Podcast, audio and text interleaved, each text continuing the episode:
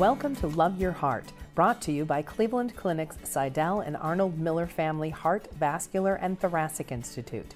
These podcasts will help you learn more about your heart, thoracic, and vascular systems, ways to stay healthy, and information about diseases and treatment options. Enjoy. Good afternoon, everyone. Thank you for joining us. Um, as you know, November is Lung Cancer Awareness Month. Uh, it is important to highlight the importance of this disease as our attention is focused to other areas in healthcare right now. We cannot forget that lung cancer is a silent and a very notable cause of death in this country. Every year in the United States, uh, close to one hundred forty thousand or more patients die because of lung cancer at various stages of the disease. Today, we're going to spend a few minutes discussing how lung cancer presents, what patients may feel when they have lung cancer, how is lung cancer detected in this day and age, and how can we treat early stage lung cancer effectively if we can find it and diagnose it at an early stage.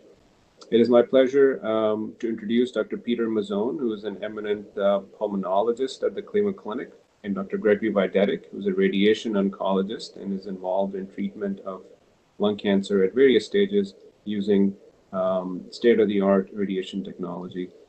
Uh, my name is Usman Ahmed. I'm one of the thoracic surgeons at the Cleveland Clinic. I'm the director of the robotic thoracic surgery program and the associate director of the lung transplant program here.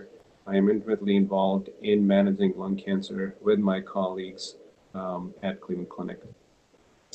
So let's start our discussion. And, and as we kick off, I would like to um, ask Doctor Mazzone Um, to share his thoughts about what he can tell our patients um, in terms of how lung cancer presents. What should people be looking out for uh, if someone has a family history of lung cancer and they're worried in the back of their heads that this may be a possibility, or they've been smoking for a long time? Uh, what what is it that they should re- really should be looking for? Hey, thanks very much for the question, Usman.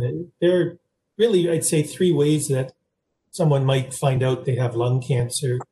And the first of those is they develop some symptoms. They have something new pop up uh, as a result of having the lung cancer. That most often would be a new cough that just doesn't go away. It could be that you're more short of breath, more short-winded than usual. Uh, if the cancer's moving on a little bit, you might notice pain or pressure in your chest without another good explanation, uh, unintentional weight loss, anything that's really just doesn't seem normal or otherwise easy to explain, uh, should make you consider lung cancer, particularly if you have some risk factors, if you've ever smoked cigarettes in your life, if you've had a family history of lung cancer, if you've had some worrisome exposures through your occupation, such as exposure to asbestos. Those risks combined with new symptoms that can't be well explained should make you concerned enough to speak to your physician. The other two ways lung cancer might present are unrelated to symptoms. So one may be that you've had a scan for a different reason. You had uh, shoulder or neck pain, something came up, and that scan happened to take some pictures of your lungs, and that uh, a small spot, what we call a nodule, or even something bigger, a mass, might have shown up before it ever caused you to have any symptoms at all. If that's found uh, just by happenstance, then that should be evaluated to make sure that you, you don't have a cancer. The final way is something we call screening. Screening is a way to find lung cancer early in someone with risk factors for cancer, but who have no symptoms or signs of that cancer. And screening nowadays is considered standard of care for a well-defined high-risk group. And this, the test that's done is a low-radiation dose chest C T scan, looking for those early signs of, of lung cancer uh, when the cancer is much easier to treat. Thank you, Peter. That's, uh, that's, uh, that's great. Now, what I'd like to mention here is something you just uh, mentioned briefly, is the symptoms of lung cancer. And I think all of us have to be cognizant um, whether we whether there is exposure to smoking or asbestos or not. and realize and understand the fact that the biology and the picture of lung cancer nationally is changing. And in about fifteen percent of patients uh, we are we see for lung cancer, they've never touched a cigarette in their life. So, you know, I think this is something that we're learning more and more every day about, about how the disease presents, especially in people who've never smoked. Um, but again, going back to your point, it's important to keep those symptoms in mind and not ignore any new or worrisome symptoms, uh, regardless of that history. The other thing that I think that is very important that all of us are dealing with uh, today as we speak is um, the fact that the symptoms can arise from many different diseases. You know, as we are, our country is in the wraps of uh, viral infection, a lot of those symptoms can be quite similar to any other lung disease. And, you know, my point here that I tell my friends and patients is that a new symptom should be worked up appropriately. Your physicians should be informed about a new uh, breathing symptom that arises and should not just be ignored thinking that it might be a flu or a cold or something else that might go away over time. Um, so, as we think about treating lung cancer in this day and age, uh, Doctor Videtic, what are your thoughts, uh, if you'd like to share with us, on how you like to evaluate someone who has been recently diagnosed with a spot on the lung, or what we more commonly know as nodules, uh, or a new abnormal finding in the lung? Well, Usman, thanks for uh, asking me to take part in this really important discussion. I think um, it's enough of a thing to find something abnormal. And I think a lot of times people, their first response is when they hear something's wrong, they want something done immediately, which is a normal reaction. Uh, our job is to kind of walk through a stepwise process that'll help us understand what we're dealing with. And that can be as simple as finding exactly what the nature of that nodule is. A lot of times that may entail doing a number of procedures to get a sample out of uh, the spot in the lung, so to speak. And there are different ways that that can be accomplished nowadays. Usually the goal of whatever we're doing is trying to be both helpful and minimizing the amount of time or injury that it takes to get an answer. So uh, still to this day, we use things like needles that we put with scanners, C T scanners, to maybe into a, a spot in the lung to get a sample right away. That might trigger uh, further testing, or else there are other procedures that are a little less um, uh, direct, where we actually take a device uh, that the pulmonologist or the surgeons use, as you know, called a bronch bronchoscopy tool, and we look into the airways and we're looking for the lesion, and we can take a sample from within the lung using that procedure. And then at the same time, we can also evaluate other parts of the chest, the spaces lying between the lungs where the drainage of the lungs goes, uh, and that helps us understand whether or not uh, the particular behavior of that uh, lesion might involve things such as lymph glands or lymph nodes, which drain the lungs. So all of these processes are called staging, and staging really matters to help us define what's the best care for an individual. So besides knowing the name of the cancer, we also use other tools such as P E T scanners. And P E T scanners help us look at the whole body in order to try and make sure that there's nothing hidden or unaware that we should be aware with of a particular cancer. So they help, again, clarify the disease extent. And then lastly, depending on the particulars of a patient, we may also choose to do other higher level uh, tests, such as brain scans or M R Is. Again, not to delay care, but to try and better understand the extent of the disease. So even though a single nodule sometimes could show up on a screening scan, uh, it could entail a number of procedures uh, before we actually have a plan of care. And I always find it's really good when we meet somebody at the beginning to kind of lay that out for them so that they don't feel like the process is taking longer than it should. I always have the mindset that once we know what we're dealing with, it's very easy to start treatment, but the steps have to be followed in a fairly rigorous way so we don't miss anything. So as you know, and you've already stated, you know, the, the complexity of cancer and the, I'll call it the, the, uh, the range of what we're seeing and the numbers we're seeing are dropping because people are smoking less. But unfortunately, the behavior of cancer is still something that's troublesome because a lot of people still show up with symptoms. And usually that entails understanding that the cancer is probably more widespread than we would like it to be. So usually the, the core issues at that point is managing to understand the extent of their cancer and then managing their immediate symptoms. And a lot of times that involves a team of surgeons, medical oncologists, and radiation oncologists to help understand that. And likewise, with respect to even early stage disease where maybe, as uh, Peter was mentioning, we're picking something up on a C T screening scan, and by chance that person has a solitary lesion in their lung, and it may appear that that's the only extent of their disease. Again, there may be a process for us to determine whether or not that patient is suited for different kinds of treatments, such as surgery or radiation, based on their health, their lung function, uh, other medical issues that could uh, put them in difficult positions for handling different kinds of uh, therapies. So again, one of the big themes that we like to emphasize is there's a team approach early on with respect to understanding the extent of a cancer in the lung and how to best approach it with respect to treatment.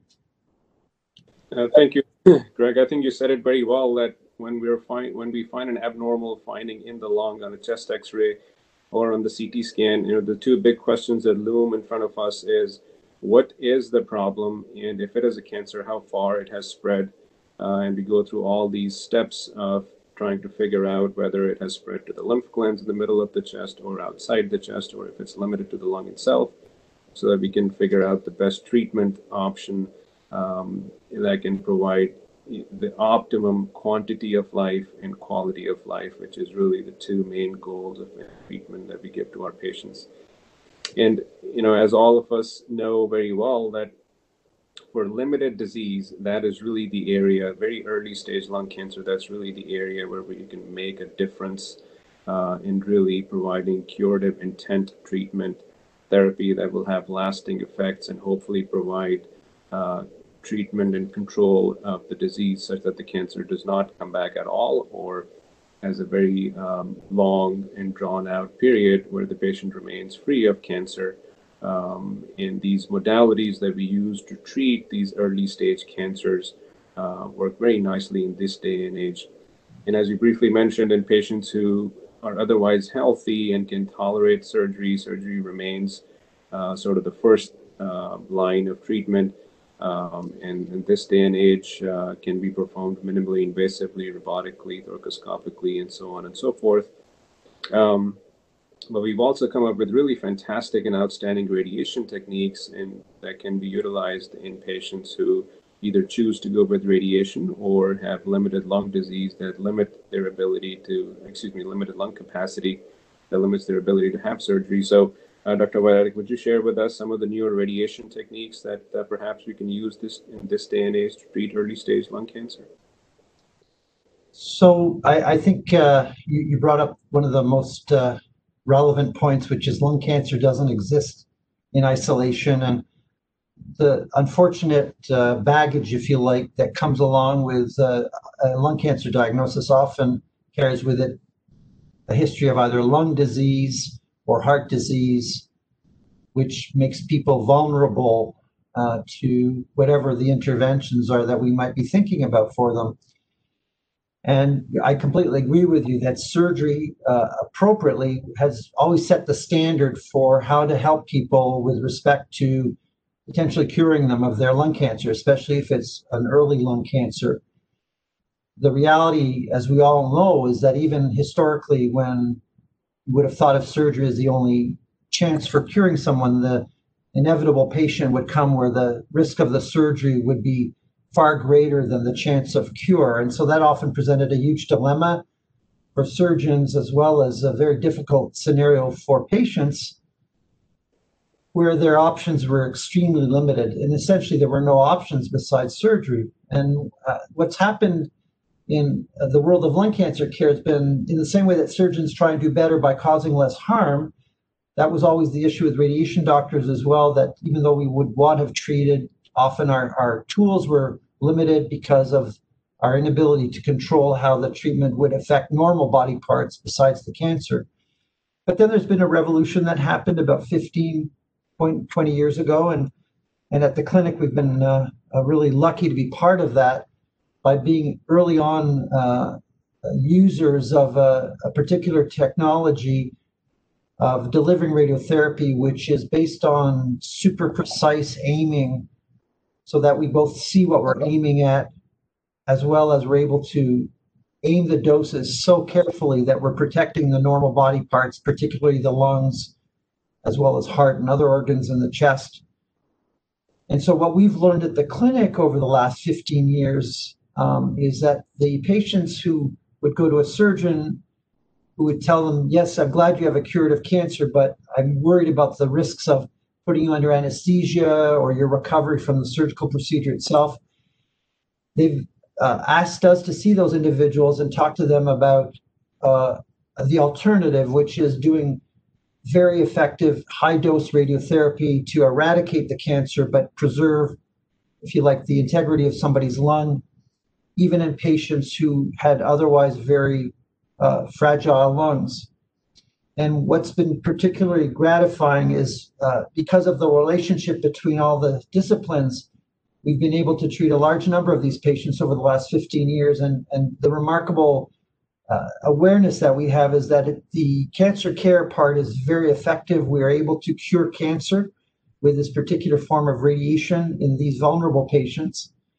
But pretty well as remarkable is the fact that these patients are not in any way injured in the long term, especially with respect to lung function. So we now have options where there existed before no choices, where for patients who are considered too high risk for surgery but really desire cure, we're able to offer them that standard now, which is to use this particular form of radiation called stereotactic radiation, which gets rid of the cancer effectively, but also is very safe at preserving lung function. And over the years, as we've learned that this is very effective in inoperable patients, in other words, those who cannot tolerate any form of surgery, we've also started to recognize that in some patients where even surgery could be contemplated, we meet these patients with our surgery colleagues, and we have discussions on appropriateness of doing this radiation therapy or surgery. Uh, and it allows patients to know that we're actually interested in their welfare as opposed to our individual, if you like, disciplines. Because we, again, our main goal is to offer cure with minimal harm. And uh, so it's been very interesting in that regard. I, I, I, I share your, uh, your thoughts and concerns. I also hear it from a lot of my patients that everyone is worried about losing the ability to perform daily activities, things that they like to do, whether they be household chores or hanging out with the kids or grandkids or playing golf. Uh, the ability to maintain quality of life and provide effective therapy, I think, is important. Um, and as a team, we really work towards striving to find the right treatment option, which would treat the cancer effectively and allow the patient to maintain their quality of life. So, Doctor Mazzone, you're on the front lines of seeing someone who's recently found out that they have an abnormality in their lung, and perhaps it's a lung cancer. You see them now, you look, evaluate their pulmonary function or lung function.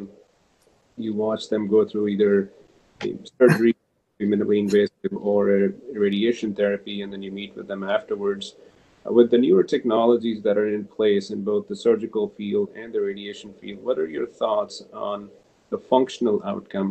Should patients really be worried about losing a lot of lung function afterwards? Yeah, I think uh, I think the biggest takeaway from a lot of what uh, what we're talking about, many of us been around long enough that uh, we started our careers in lung cancer, had a stigma of doom and gloom, and Uh, you get lung cancer, you're going to die, there's self-blame involved. Now all of these advances have, have made this an area of tremendous hope. You know, you can uh, work towards early diagnosis, and if you're at high risk, you can be screened. If you're diagnosed with an early stage cancer, you've got options of less invasive surgery, perhaps less lung resected. You've got options that Greg spoke about Uh, with stereotactic radiotherapy and the excellent outcomes there.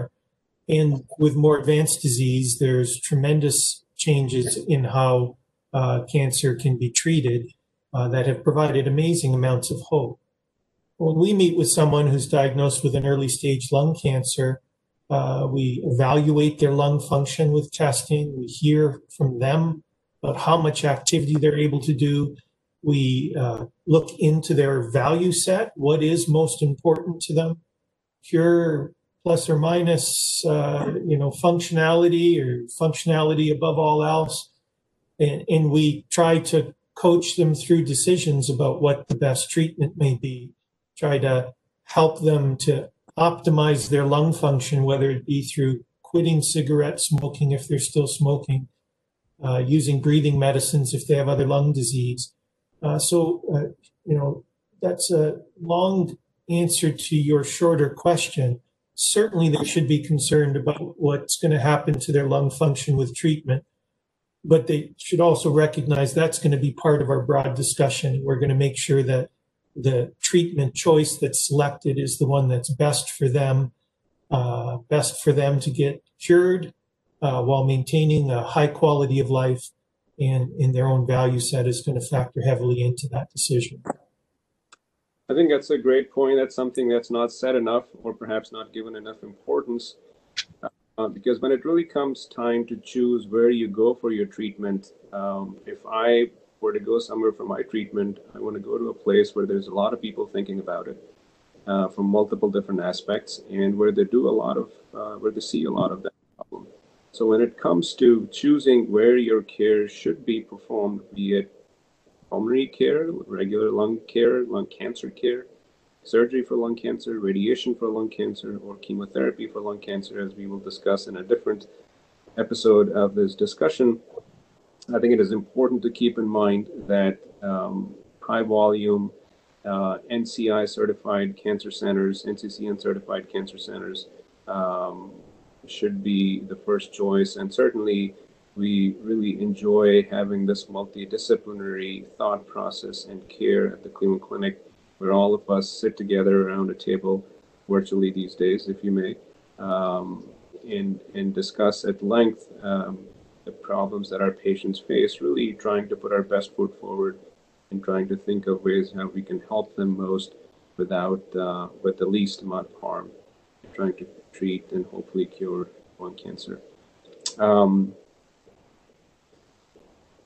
I think that wraps up our um, discussion today. We'll be uh, we'll be back, and we'll have some more discussions about management of more advanced stage lung cancers with newer types of chemotherapies, immunotherapies, uh, and more advanced techniques of radiation and surgery. Thank you. Thank you. Thank you, everyone. Thank you for listening. We hope you enjoyed the podcast. We welcome your comments and feedback. Please contact us at heart at c c f dot org. Like what you heard? Subscribe wherever you get your podcasts, or listen at cleveland clinic dot org. We hope you enjoyed the podcast. We welcome your comments and feedback. Please contact us at heart at c c f dot org.